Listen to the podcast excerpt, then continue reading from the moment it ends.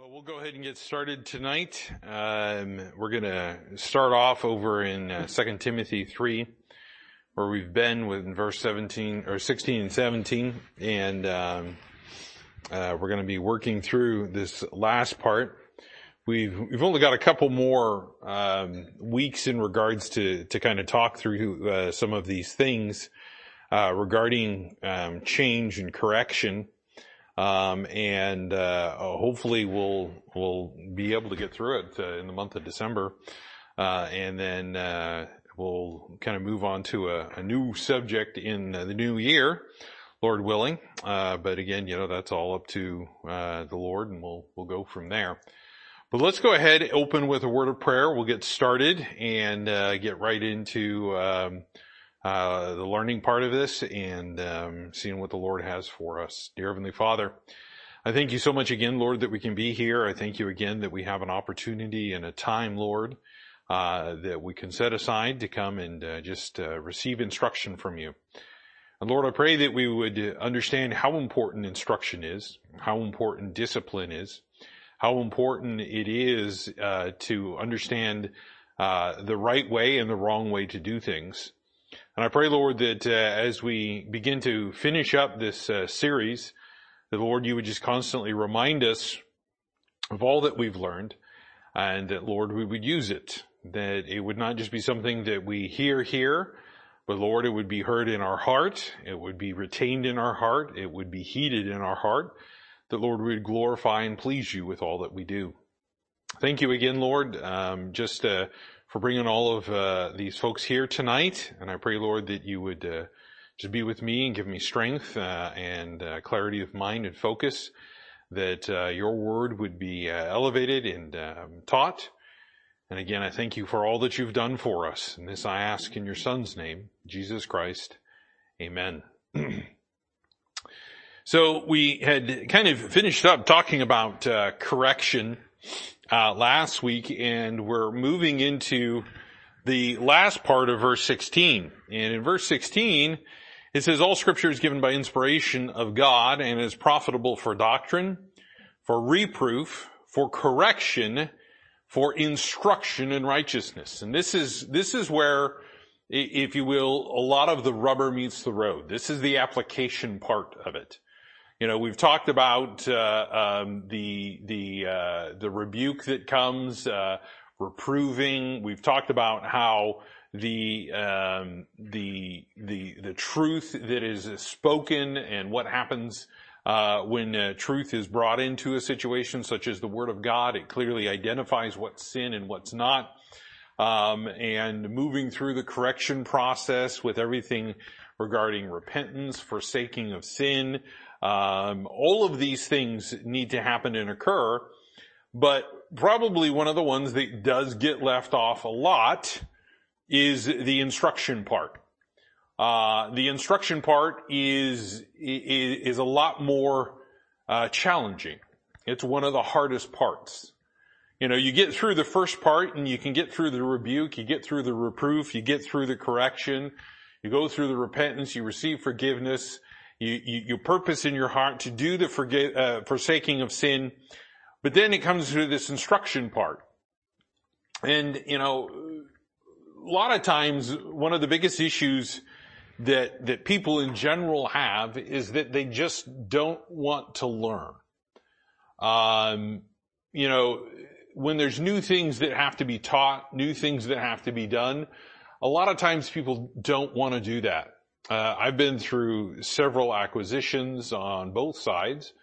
I've been through several software upgrades, updates, um, you know, new implementations, all sorts of things, process and procedures, best practices, um, all of those things. And when that occurs, there's always this time and opportunity to bring everybody to quote unquote up to speed. And, and what I mean by that is, is there has to be an understanding of the new system or the new process that's in place. Uh, you know, currently right now in my job, I'm working in, a, in an area um, because of some some attrition and transitioning, uh, or I should say, transferring of some uh, staff. uh, I'm working in an area where there really has been no training at all. Uh, it's just kind of like this big giant void that people will kind of shove things into. They don't really know what's going to happen and they don't know what's really required of them to put anything into uh, that that you know that process that that that part of the process.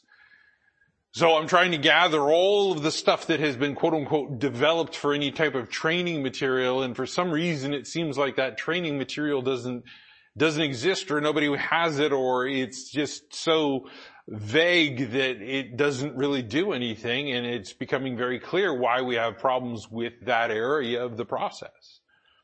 And the reason is, is because nobody's been instructed. Nobody has been taught. Uh, and if there's one thing that we understand from scripture is scripture teaches. Scripture is instructional. Scripture has knowledge and wisdom and understanding, but important to all of those things is the instruction process. You're not going to know what you're supposed to know unless you know that you need to know it.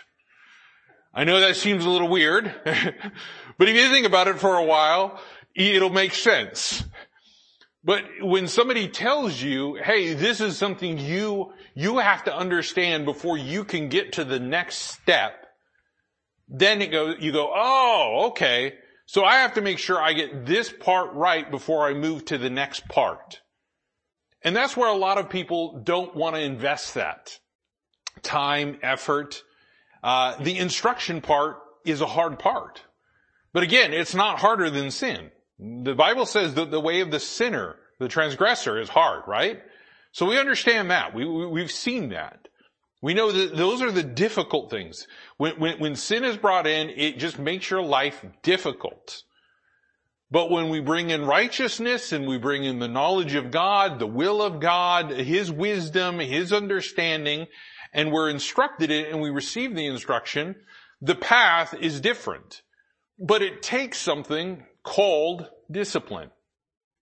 Meaning that it's something that has to be done every single time to, to essentially make a biblical habit. We are very good at making poor habits, aren't we? I mean, you know, and it seems like all we have to do is, is one thing and then boom, man, we're already into that, that bad biblical habit or unbiblical habit, right?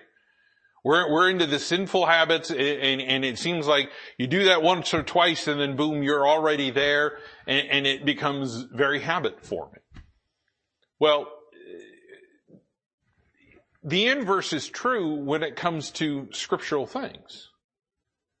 But we've got to want it. We've got to understand that righteousness is far better than sin. We have to view sin exceeding sinful, and we have to view righteousness as in seeking the perfection and the holiness of God. Pleasing Him. Let's just put it under that category of pleasing Him. And we have to understand this above everything. It is, we, we as human beings are capable of pleasing God. He's given us everything that we need for it. But we come up with a lot of excuses. Oh, it's just my flesh. Well, your flesh is no more inherently sinful than anything else. It's like, was the, was the fruit itself that, that Adam and Eve ate, was that poison? No, it was the act of disobedience that was the issue. Therein lies the problem. Are we willing to obey or are we willing to choose our own will? So we, we, we, it comes down to this when it comes to instruction. Are we going to receive it? Are we going to be a learner? And that's what the root word of discipline is. Is disciple. A learner, a follower. Somebody that sees a pattern and follows that pattern. They see truth and they follow that truth. Now, now again, sometimes people get really messed up with what they think is truth, and I'm not talking about disciples of whatever else are out there, okay? And they call they they use that word disciple out there very frequently. And even Jesus Christ points out, you know, to the Pharisees that they go out and they make their disciples, but when they make their disciples, they make them worse than they were when they first came. So, so they're obviously not teaching truth. They're teaching something that is harmful, something that is sinful, something that is destructive in nature. So in order to ensure that this change that we're looking for in our life, that God wants in our life is, is going to be uh, permanent, that there has to be this active engagement. Meaning that we just can't sit there and go, oh, okay, for instruction and righteousness and just go, okay, well, I guess I'll be instructed as I, you know, sit in church and as I, uh, um, you know, occasionally read my Bible and, and, and hope for the best. Well, that's not going to give you any change. That's not going to help anything for that matter. Because we've already found out that, that, that this verse, verse 16 starts off with all scripture. So that instruction is going to be found where? It's going to be found in scripture. So the more scripture that we have, the, the, the, the more we're going to have an instruction of what is right, what is wrong, how to discern, how to judge, how to make choices and decisions. Those are things that we need to know and need to understand. And then when something is identified as sinful in our life, what is the, if you will, opposite biblical pattern that we should be seeking after? That repentance unto God. So the, the, this becomes the design of what we're supposed to be doing. And, and, and it's, a, it's an exercise routine. And what we're doing is we're exercising personal, continual discipline. We tell ourselves no. Does not Paul tell us that we need to mortify our members? Does, uh, uh, didn't he say, I die daily? Doesn't he say that we should be walking in the spirit, not walking in the flesh? Doesn't he, he, he put things out there saying there is a big, there, there's a choice? Turn to Romans 7. Romans 7. Romans 7 is, is, is often, was, you know, sometimes people will, will point at that and say, see, I can't do it. I can't make a change. Oh, wretched man that I am. And they stop there, right? And they won't move any further. They're like, oh, this is just too hard. And what happens is, is they slip back into it. And that's because they're not desiring instruction. They're not desiring to be taught. There is a problem with a person that refuses to be taught and refuses to listen to scripture. A person that does that is in direct rebellion against God. Take a look at the nation of Israel as an example. Take a look at many individuals in scripture that God has preserved for our examples and examples to show us exactly what happens when that occurs. So here we are in Romans chapter 7, and he says in verse 14, he says, For we know that the law is spiritual, but I am carnal, sold under sin. For that which I do, I allow not, for what I would, that do I not. But what I hate, that do I. And he's talking about this, this battle that goes on. And he, he declares later on that it is a war in verse 23, he says, I see a, a, a, law in my members warring against the law of my mind, bringing me into captivity to the law of sin, which is in my members. He's saying, look, you know, I, th- th- there's a constant battle that's there. And a lot of times we, we, we enter into that, some of that Greek mindset, if you will. What the Greeks taught is the Greeks taught that you, uh, they taught that you have a soul and you have your flesh. And this is, we're going all the way back to like Greek philosophy, alright? This is the stuff Paul was arguing against. And they get into this mindset of saying, well, you, you, you're, you're, your person, who you are, you are trapped in a prison of flesh. Now, that's not accurate. As a matter of fact, that's, that's highly inaccurate. Now look, I understand we don't have redeemed bodies and we have failings. Yesterday, you know, getting ready to come to basic, all of a sudden my back spasms and I can barely move and it's still sore today. So I understand the failings of, of flesh in that regard, right? But, but the choice of sin doesn't exist in the flesh. And what Paul talks about is this in this flesh. He's talking about the choice of the carnal versus the choice of the spiritual, which is what he addressed in verse 14. So as we go through this and we begin to, to, to realize this as he talks about it, he says, "O wretched man that I am," in verse 24, who shall deliver me from the body of this death? And people just kind of throw up their hands and say, I understand what Paul's talking about. I'm just sinful and I'm just gonna, you know, I'm gonna try and I'm gonna try.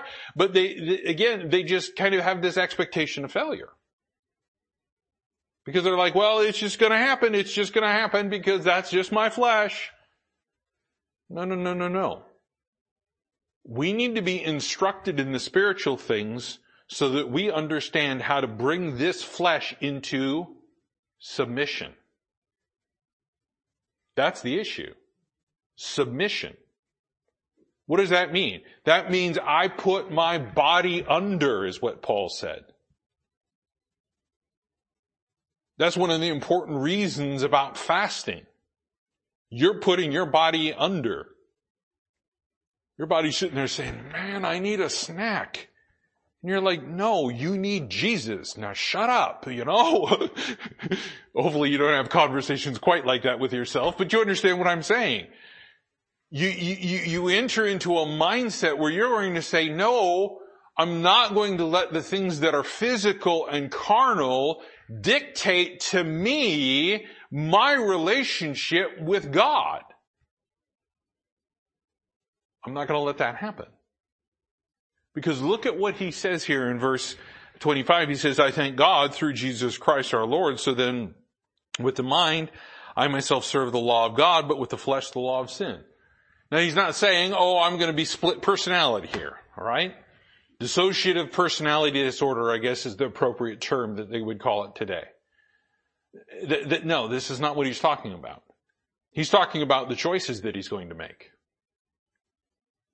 He's saying, if I choose with my mind to serve what is right, as he talks about over in Romans, I'm going to be a servant to, to whatever I bring myself into submission to, whether it's the spirit or whether it's the things of the world or the flesh or sin. I've got, I've got those choices.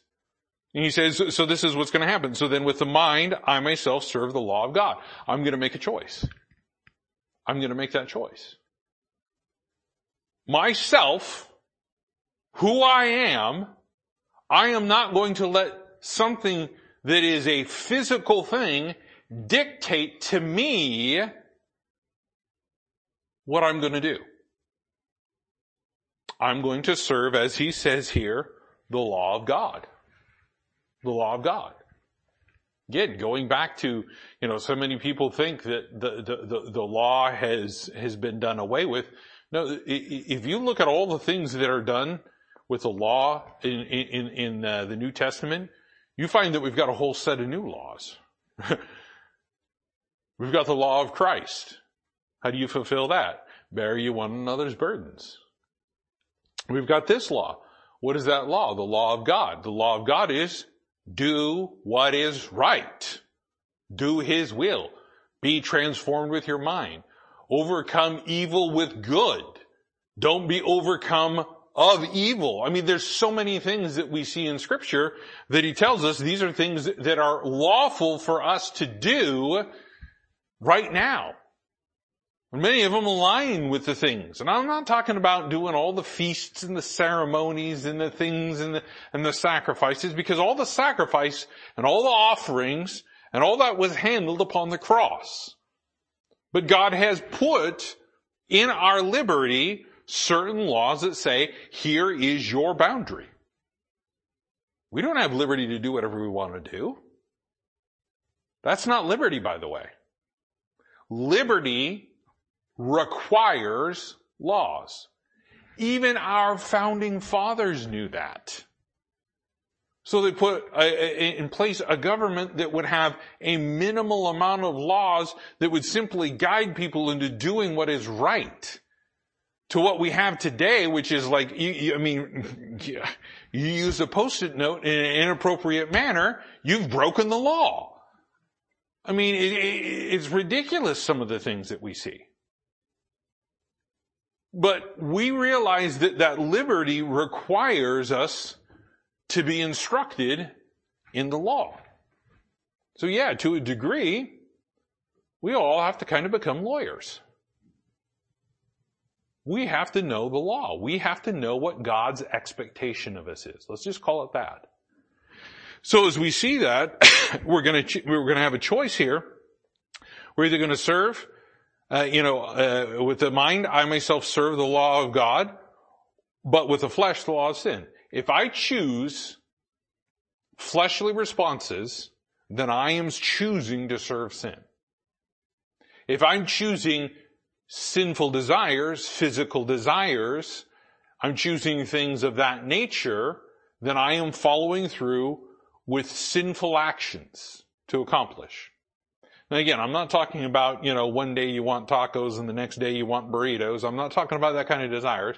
I'm talking about covetousness, lusting, um, desirous of things, uh, being vengeful, hurtful, bitter, uh, wrathful, all these things that you see that God says and warns us against. Why? Because sometimes that kind of, if you will, satiates it, makes it feel good for a moment. I mean, we, we, we've all been at that point where, we, where we've had arguments where there's that brief flash in front of our eyes of what the future would hold if I just punch the person in the face. Okay, well, first and foremost, don't do that. Well, number one, it's against the law. And rightfully so. Rightfully so. God says we shouldn't be brawlers. So we, we, we need to contain that. There's a, there's a right time to do something. But there's also the wrong time to do something. you know? So we understand that concept. We understand that concept that is going to be determining Am I doing it in the spirit or am I doing it in the flesh? This is what Romans 7 is talking about. It's talking about the battle between our choices. Am I going to choose to serve sin or am I going to choose to serve God? I mean, that's the whole context of around what's uh, uh, the rest of the, the, the chapters that surround chapter 7. Teaching us that. I, like chapter 7 because you take chapter 7 out of context, it, you can kind of make it almost say what you want it to say. But you put it in context of what the rest of these things are, then you're gonna understand. I mean, because you just take a look at chapter 6, just as an example. Chapter 6 and verse 16. Know ye not to whom ye yield yourselves servants to obey? His servants ye are to whom ye obey, whether it is sin unto death or obedience unto righteousness. Got a choice. And what does he go into in verse 7? You got a choice. He's enhancing, he's giving more detail and more instruction with it. And I like to show this when we're talking about instruction because what happens is, is we begin to learn that instruction is building blocks. You can't move into, say, uh, quantum mechanics and that type of math if you don't understand 2 plus 2 is four. And it's not whatever you want it to be. It's not that you tried. It's a fact. If I have two apples and I put two more apples in my bag, I have a total of four apples in my bag. Not five, not three, not Good job, at least you tried. No, it's truth. So when I put truth in my heart, truth is what's going to come out. What goes in is what comes out. The more scripture we put in, the more instruction we put in, the more scripture and holiness and righteousness comes out. But again, it comes down to that choice. It comes down to what we, we do. So it's a disciplined act. So what we begin to realize is, is as Paul's talking about this, it means I've got to make a choice every single time. Let's face it, we are in such a habit of doing things auto. I mean, for crying out loud, we're talking, can you imagine, here we are, we're talking about automatic driving cars and they're real. And whether the software is glitchy or not, there's a lot of places that are using them. I don't know about you, but I kind of like that idea. I, cause you know what? I, I'm sorry. I, I will have a tendency to get a little bit in the flesh when I drive on the road. I, hey, don't testify back there. I, I, I have a low tolerance for, for, for, for poor drivers. And I know, judge not unless you be judged. but let's just put it this way. Man, if I don't have to worry about that and I can just sit there and I can just sit back and I can scroll on my phone or I can read the Bible or I can take a nap. Man, and the car does all the thinking and everything for me. Wouldn't that be great? I think it would be great. And then of course I have the override mode if I want to, you know, get a little crazy with the car, right? Maybe. Probably not. but we try to do everything auto. Got autopilot on planes, and those generally fly the plane for most of the flight. You, you, you, have got automatic, uh, uh, you know, refill orders for your prescriptions. Got automated reminders. Auto this, auto that, right? Auto withdraw, auto deposit, auto bill pay. Right? We've got all those things and then it's just set to automatic. Well, let's just put it this way. The Christian life can never be automatic. The Christian life is only purposeful. The Christian life is determined. The Christian life is done with care. The Christian life is done with thought. You ever get in trouble when you didn't think? That ever happened to anybody else? Happens a lot, right? Ever get in trouble when you didn't think before you spoke? Come on now, you're getting convicted. Yeah, I know. Dennis isn't here. You can't yell meddling from the pol- from the front row. Yeah. that was great. That was great on Sunday. I loved it. you told me why. He said, he said, you're giving a description of exactly what I did in my youth. And I'm like, well, sorry. Didn't mean to bring up bad memories. he's just kidding, you know, he's just, uh, praise God for Dennis. but, uh, I, I tell you, it's not going to be something that's automatic. We got to think. We have to think carefully about what we say. We have to think carefully about what we do. Because it's the automatic habits that get us into the most trouble, right? You're doing something and the next thing you know is you're doing something sinful. Why? Because that's the habit. It's the habit. And it takes a biblical, purpose driven, and I hate to use that word because of, you know, other things that are out there, but it's purpose is that that's the driving force behind it is that you're making a choice. And again, that purpose is to please God. So we realize that we have to have this constant exercise. What happens when you don't constantly exercise? Just kind of turns to flab, right? You get tired, you don't feel as good, you get lethargic, right? You get, and all those things, okay? So you understand that, that, that when we get into that mode of where we're not exercising the spiritual, we're not building up that right kind of instruction in our life. So, so we have to have this. We have to have this correction. We have to have this viewpoint. It, it, it's required. If we don't, is it, we're going to have issues. So, so when we talk about uh, somebody that is disciplined and somebody that is a disciple, we're talking about somebody that is, is following by listening to the instruction. And they're doing those actions that that person is instructing them in. And specifically in this case, we're talking about biblical. So when Jesus Christ took and made disciples, what did he say to them?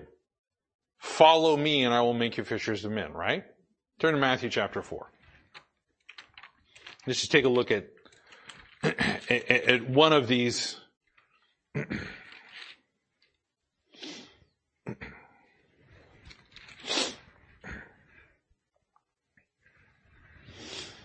in Matthew chapter 4 and verse 18, it says, And Jesus walking by the, the Sea of Galilee saw two brethren, Simon called Peter and Andrew his brother, casting a net into the sea, for they were fishers. And he saith unto them, Follow me, and I will make you fishers of men. And straightway they left their nets and followed him.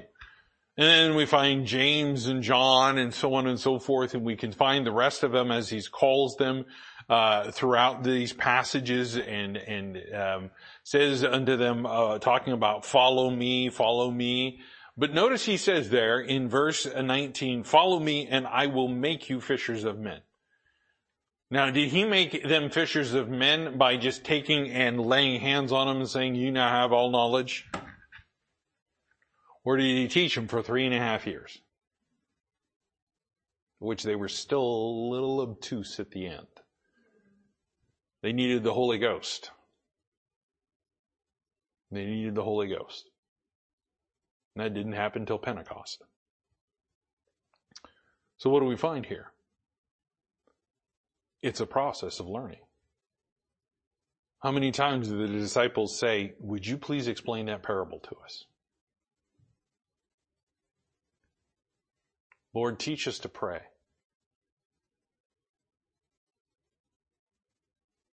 You know, all of these things we begin to see that the disciples, they were wanting to learn. They were wanting to learn. And sometimes it means you have to learn hard stuff. John chapter 6 and verse 66, there was a bunch of people that did not want to learn exactly how hard it was going to get. And they chose to walk away because they didn't want to learn anything more. They had had their fill. So here we find that God is constantly in the process of, of, of having individuals be disciplined. Be disciplined, making the choice to be disciplined. Wake up in the morning and don't just quote unquote let it happen. No, you go about and you purpose what you're going to do and you purpose to do the things that God's leading you to do.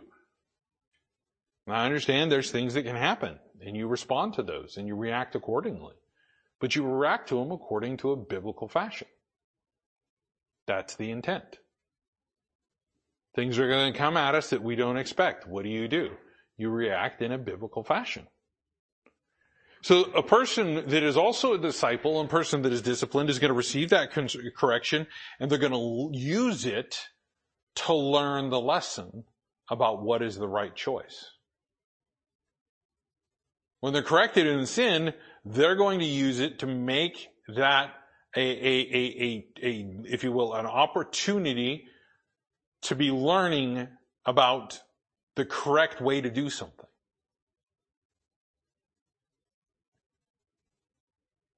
That's what tests are about.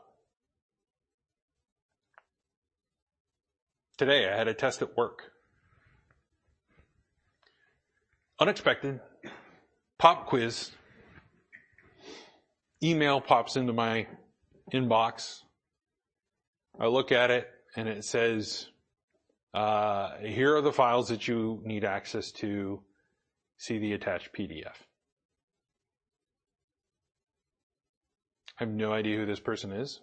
It's coming from outside the company. Red flag. Could be something that they're trying to load something on my computer. Once I click it, it opens up and next thing you know is I've got a bot or a virus or, you know, who knows whatever else is out there. I mean, one of the, you want to know that, you want to know the country that's really successful when it comes to viruses? Nation of Israel. Just look at what they did. They had one virus that they, that they got planted in all of these different computers didn't affect any other computers except for these one specific computers in Iran that ran centrifuges. And everybody had this virus. I mean, literally millions of computers plagued with this virus doesn't do a thing to you. And it's because people click things. And guess what happened? Some guy in Iran goes, Oh, what's this? Clicks that. Hmm, well, okay, whatever. And then what happened? That virus went, hey, this is the computer I want.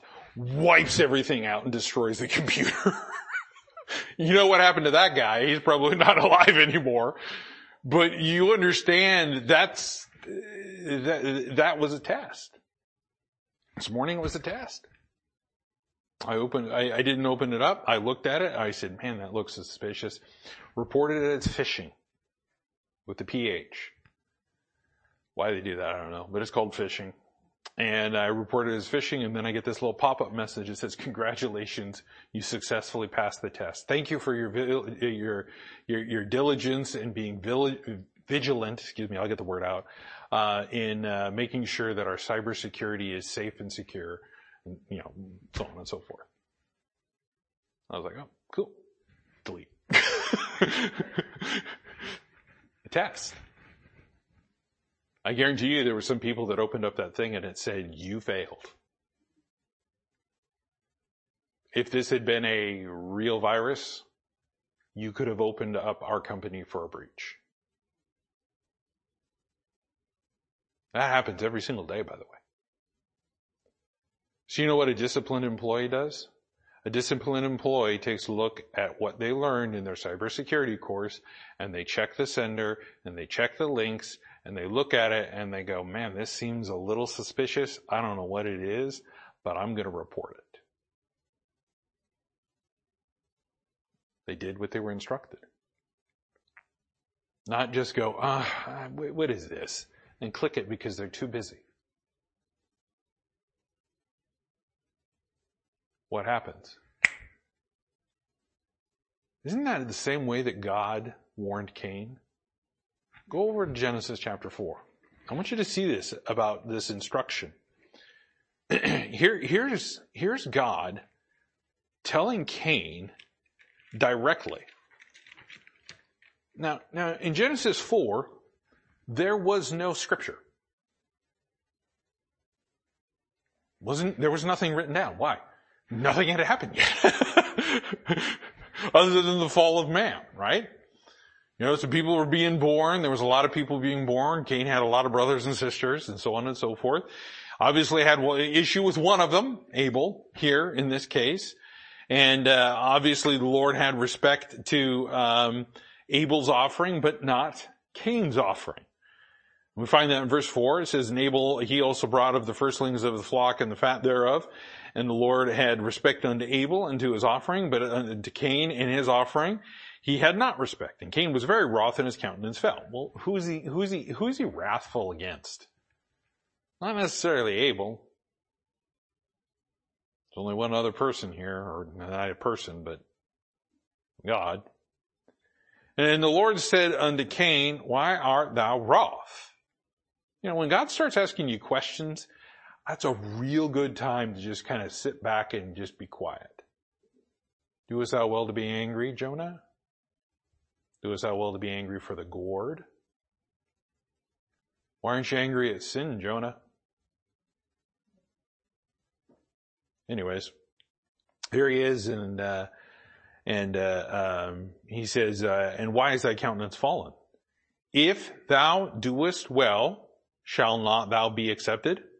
And if thou doest not well, sin lieth at the door, and unto thee shall be his desire, and thou shalt rule over. He warned him. God was instructing him. Cain, just do what's right. Why don't you, why don't, why don't you follow through with what Abel's doing?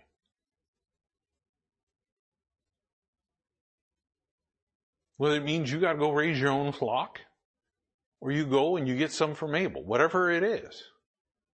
Why don't you just do what's right? Bring the right offering. Rather than just continuing to frustrate yourself doing the wrong thing. Well, Cain didn't.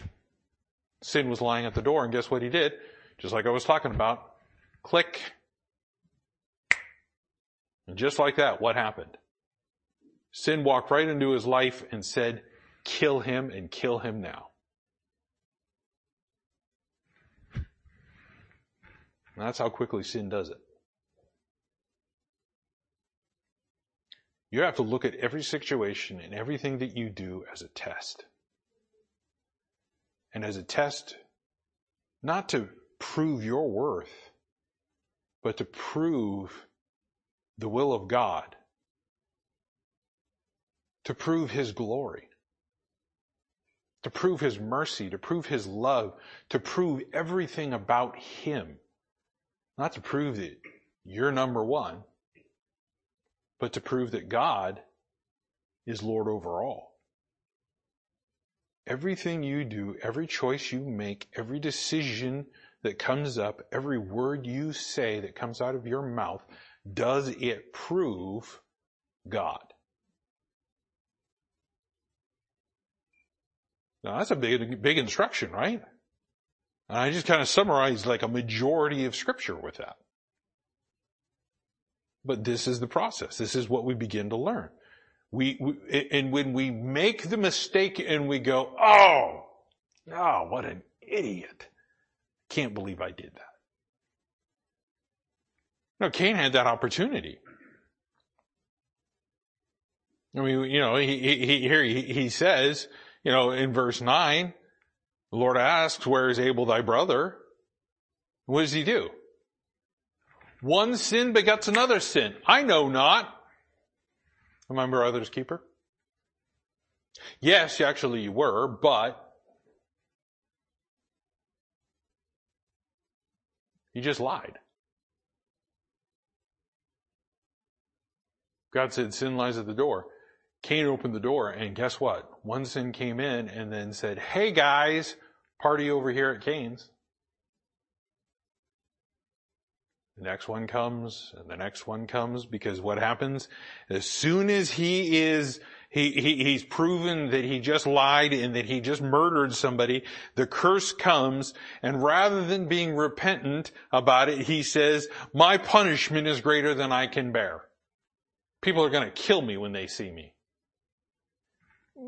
Well, mm, I don't know, Cain. Maybe they should.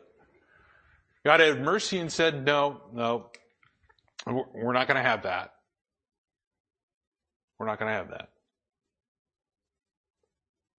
But he, he, he was complaining. He moves from murder to lying to complaining. Excuse me. See how quickly? Just like that, everything about Cain changes. And the reason is, is because his heart was not affected by what God said. Wasn't affected. He didn't take that opportunity. You know what he could have done at this point in time? He could have repented. He could have said, Oh Lord, what have I done? I have killed my brother. I, I, I don't deserve to live. Take my life. There's all sorts of things that could have happened. He could have had a, a, a King David response. He could have had a Peter response and go and wept bitterly. He didn't have that. As we continue on with this, we, we, we realize that, you know, when there's a wrong action, we correct it. What we do is we see where the error is. We listen to what the right response should be. And then what we do is we actively exercise the, the right actions to make sure we don't enter into the wrong actions. So we've forsaken the sin, but just saying I forsake it isn't enough. It has to be forsaken through the actions and the change in our heart and the change in the desires, allowing God's word to affect us and God's will to affect us more than our own will and our own desires and our own carnal fleshly, uh, uh, you know, uh, lusts, if you will, which is what he talks about over in James chapter 4. It's a reason why people fight and kill. Somebody always says you're, out soul winning with somebody and, and, and they, they'll ask and they'll say, well, why is there war? Why, you know, why, a loving God wouldn't create war. No, man created war. man just find better better ways of killing them, each other, right? Stuff that man has created to kill people is horrific. It's horrific. I mean, you take a look at some of those weapons of war. That's just not. I mean, how sick in the head do you have to be to sit there and think, oh yeah, let's go ahead and develop, a, you know, something that's going to melt the flesh clean off of somebody's bones, but leave their bones intact. What? Why? Well, it strikes fear in the heart of people. Ew. Gross. the sickest things in the world. Our country and every other country that's developed those things, those chemical weapons, yeah. The nuclear weapons, all of those things. I get it. I understand. It's war. War is, war, war is a horrible thing. It's awful. But what, uh, why does it exist? And somebody says, well, why are all the wars? It's because we lust after things. It's because we want what we want. It's because what one country has, another country wants. That's the way it works. Whether it's money, land, power, people, subjugation, authority, power trip, whatever. That, that, that, that's the reason why. But this discipline, this instruction, requires the training. Go over to Proverbs chapter 29. You know, over in Second uh, uh, Timothy, it, it clearly stated that it's instruction in righteousness. It's instruction in righteousness. Knowing the difference between what is right and what is wrong, knowing what is unrighteousness, what is sinful, what is unholy, what is ungodly, and knowing what God desires of us when it comes to holiness, pleasing Him, desiring His desires, um, godliness, and righteousness. Now, in Proverbs chapter 29, and look at verse 15 here, it says, the rod and reproof give wisdom, but a child left to himself bringeth his mother to shame. Now, obviously, there, there's a lot to be said in this regards, but, and there's a lot more that talks about the law of the father and the mother and uh, the child and the son and uh, not not obeying, not listening, not hearkening, and uh, the paths that that eventually occur. But what we find here is he says the rod and reproof give wisdom. So there has to be the corrective act. That's what the rod is for. That's what the reproof is for. This is the instruction part. This is where scripture is brought into instruction. Because the rod, reproof, and the wisdom all come from where? God's Word. The authority to say this is right and this is wrong, here's the wise thing to do, all comes from a scriptural principle. It starts with that. You see, without instruction, failure is going to occur. Failure is going to occur. You ever try to build something without instructions? It gets crazy. You wind up with a bunch of parts that you don't even know what they belong to. And you're sitting there going, ah, what did I miss? Where did I go wrong? There's a step by step process because sometimes when you do things the wrong way and you put something in backwards or you put something in before it should go in and then you put the other part on, you bend this, you break that, you snap that, and then you're done. You're done. There's a right way and a wrong way to do things. Uh, the failure is going to be right there at the door, and you're doomed to repeat it if you do not listen to the instructions. I mean, it's futile to sit there and try to rebuild a 12 cylinder engine. Specifically, let's just choose British engineered. Cause, you know, I love the Brits to death, but man, their engineering, I don't know what they were thinking. I don't know what they were thinking. The Germans, they just over engineer it. So you're never going to figure it out unless you're German. Um, but you know, you, you, you, sit there and you try to put that thing together without instructions. you try to start it up and you hear something clang and then you take a look at the engine and there's a rod hanging out of it. You're like, what did I go, where did I go wrong? You said, okay, I'm going to rebuild it. You go and you get it fixed. You get it all set and you're going to rebuild it yourself and you're going to put it together and you're going to be like, okay, well, I know that I did that one part wrong, but I'm going to try it a different way. How many cylinders do you have to go through before you get it right? Or you can just listen to the British mechanic that tells you, oh, no, no, no, no, no, no, no, no. You got to put that bearing in first before you do anything else. You got to make sure that shaft is seated properly before you even start thinking about putting that on. You got to make sure that's tight and nailed down because if you don't, it'll warp and buckle.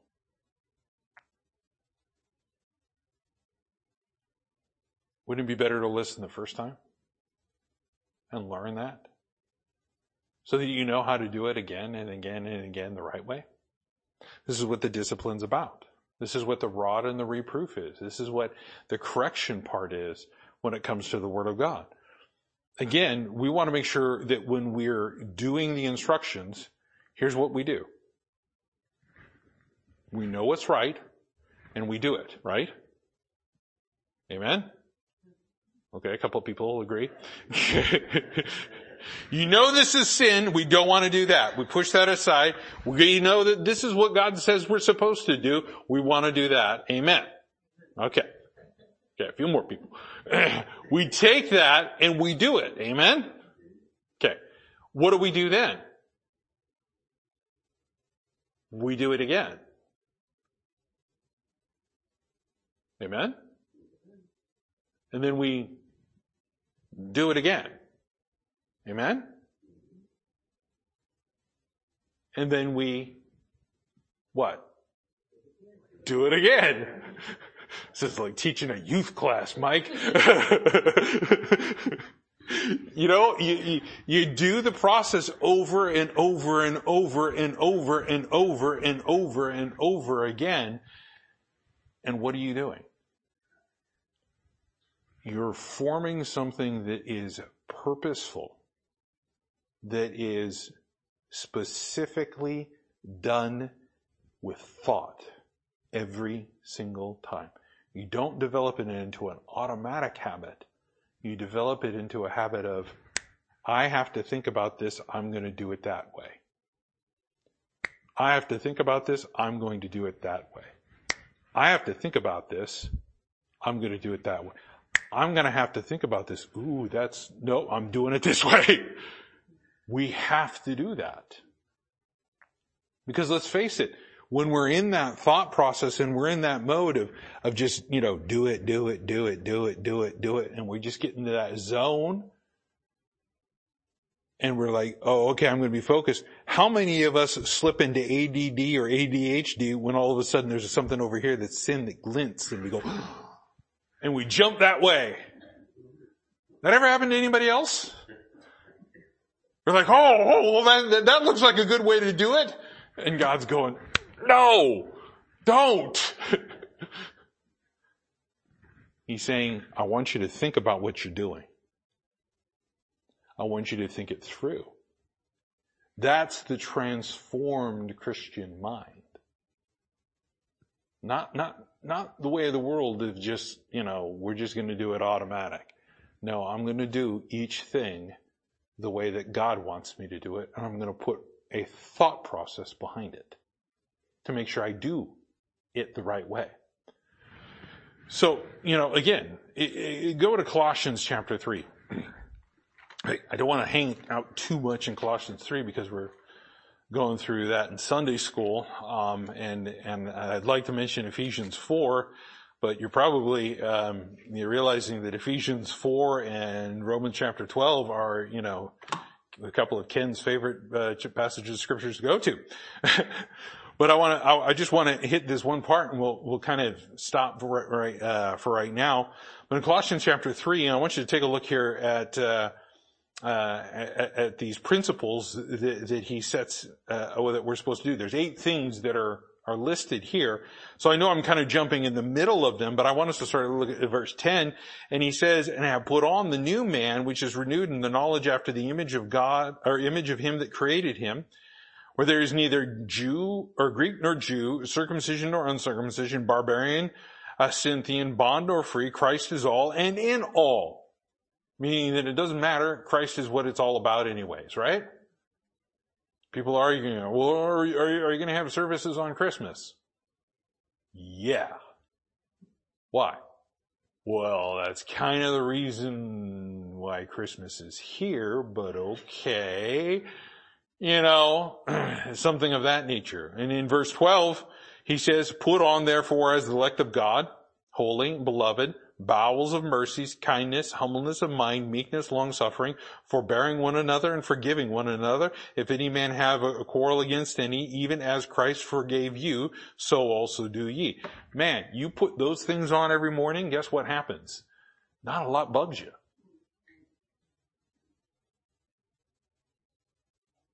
How many of you had to teach your children how to dress? How many of you are still trying to teach your children how to dress? you, you, you, understand what I'm saying? You know, they come out and they go, "Oh, look, Dad, I, I dressed myself," and they're like, you know, they got they got the socks on the hand like puppets. And you're like, no, no, those are for the feet. I'm not saying my daughters did any of that, okay? You know, they come out and they they've got their pants on and they've got the shirt on and they got the underwear on the head. And you're like, wait a second, something's not right here. You got to teach them, right? You teach them the right way to do it. They got the shirt on backwards. Look for the tag. The tag goes on the back and goes on the inside. Oh, okay. You begin to teach them. You have to teach them how to dress, right? And you know what? There is an instruction process. You let them do it. You show them how to do it. You teach them how to do it. You let them do it. You follow through. You watch them. You monitor them. They do it for the first time and you go, okay, we're going to correct a couple of things and you keep going back to it and you're teaching them and you're teaching them and you're teaching them. And when they're 25, you're still teaching them because that's like not appropriate to wear out anywhere in public, you know, stuff like that. But, but here's where I get at didn't Jesus Christ just tell us right here that we need to put him on every single day? We have to know how to dress as a Christian. And what we put on every day is going to be what we put out there in the world.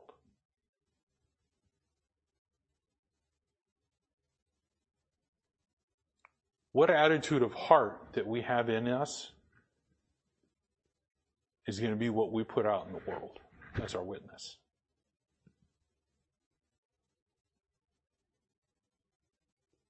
And I'll tell you, there's a lot of people out today that are sick and tired of Christians. Why? Because they're not putting on Jesus Christ in the morning. They're not putting him on in the day. They're not making a willing choice. Look, I'm not a bright man. I'm stupid. I went out and I let the dogs out before we came. I'm standing out there. I didn't have my gloves on. I'm already having issues regulating my body temperature anywhere with everything that's going on with me. I'm standing outside there in the cold and Rolo's taking his time. Bless that little dog's heart. And he's out there and he's just taking his time and I'm standing out there and I'm like, I'm freezing.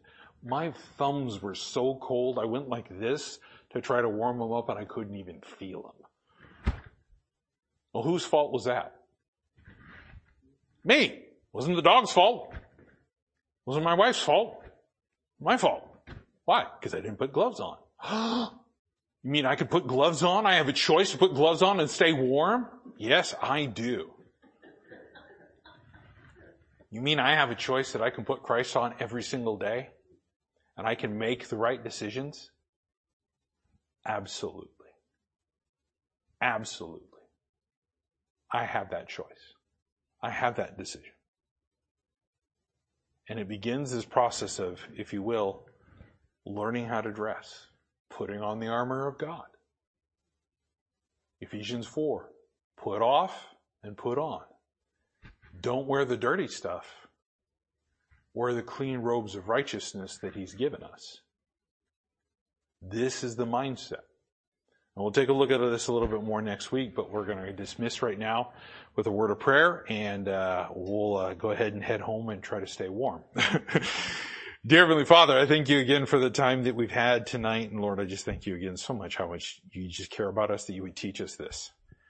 You'd instruct us, you'd show us, you'd convict us, and Lord, you love us enough to just correct us over and over and over and over again, even when we fail to learn the lesson the first time. Lord, how gracious and merciful you are to continue to teach us the lesson. I thank you for that. I pray, Lord, that we would uh, just take some of the things that we've learned tonight, the Lord, and use them to glorify you, to to give praise to your word and your name and your works, and how how great and mighty God you are to us, and how you gave us salvation. Lord, I pray that you would just that would be at the forefront of our minds because it's what's in our heart. And Lord, it's what we believe. It's what has changed us. It's what has affected us. Lord, I just pray that we would have that desire to please you. Thank you again, Lord, for just this time. I pray, Lord, that we would uh, just be able to go home safely tonight. You bring us back safely again on uh, um, uh, the ladies on Saturday and uh, for us again on Sunday, Lord. And these things I ask and pray in your Son's name, Jesus Christ. Amen.